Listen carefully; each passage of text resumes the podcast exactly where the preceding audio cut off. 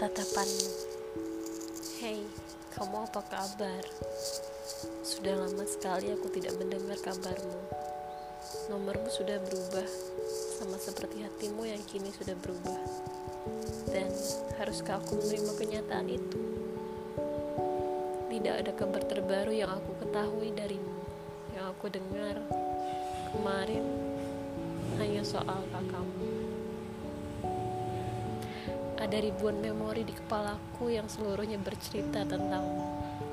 Lucunya, tadi sore aku baru saja selesai menyaksikan tim kebanggaanku berlaga.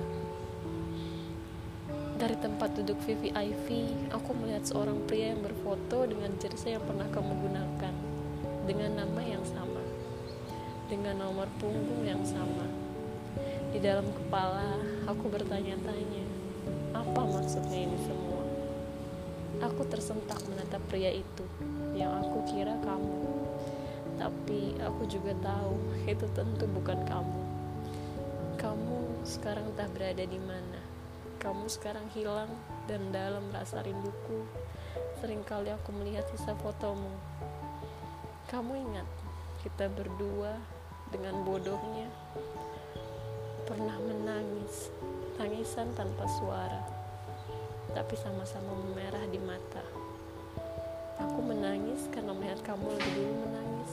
Matamu berair, nafasmu pelan. Satu-satu kamu hela dengan berat.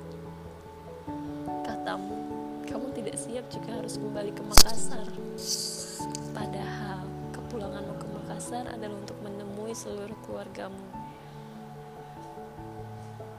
Hei, kamu akan pulang.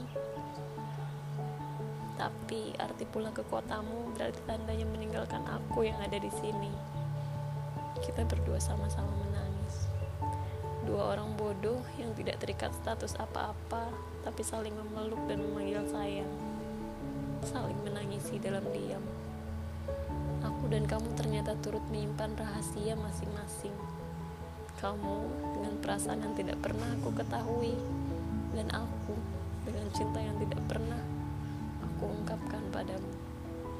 Aku rindu tatapanmu, seperti kamu menatapku dengan sisa-sisa air mata yang kamu tahan dengan begitu terpaksa.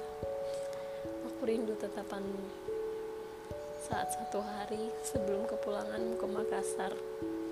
Andai waktu bisa aku putar ulang, aku hanya ingin menatapmu lebih lama,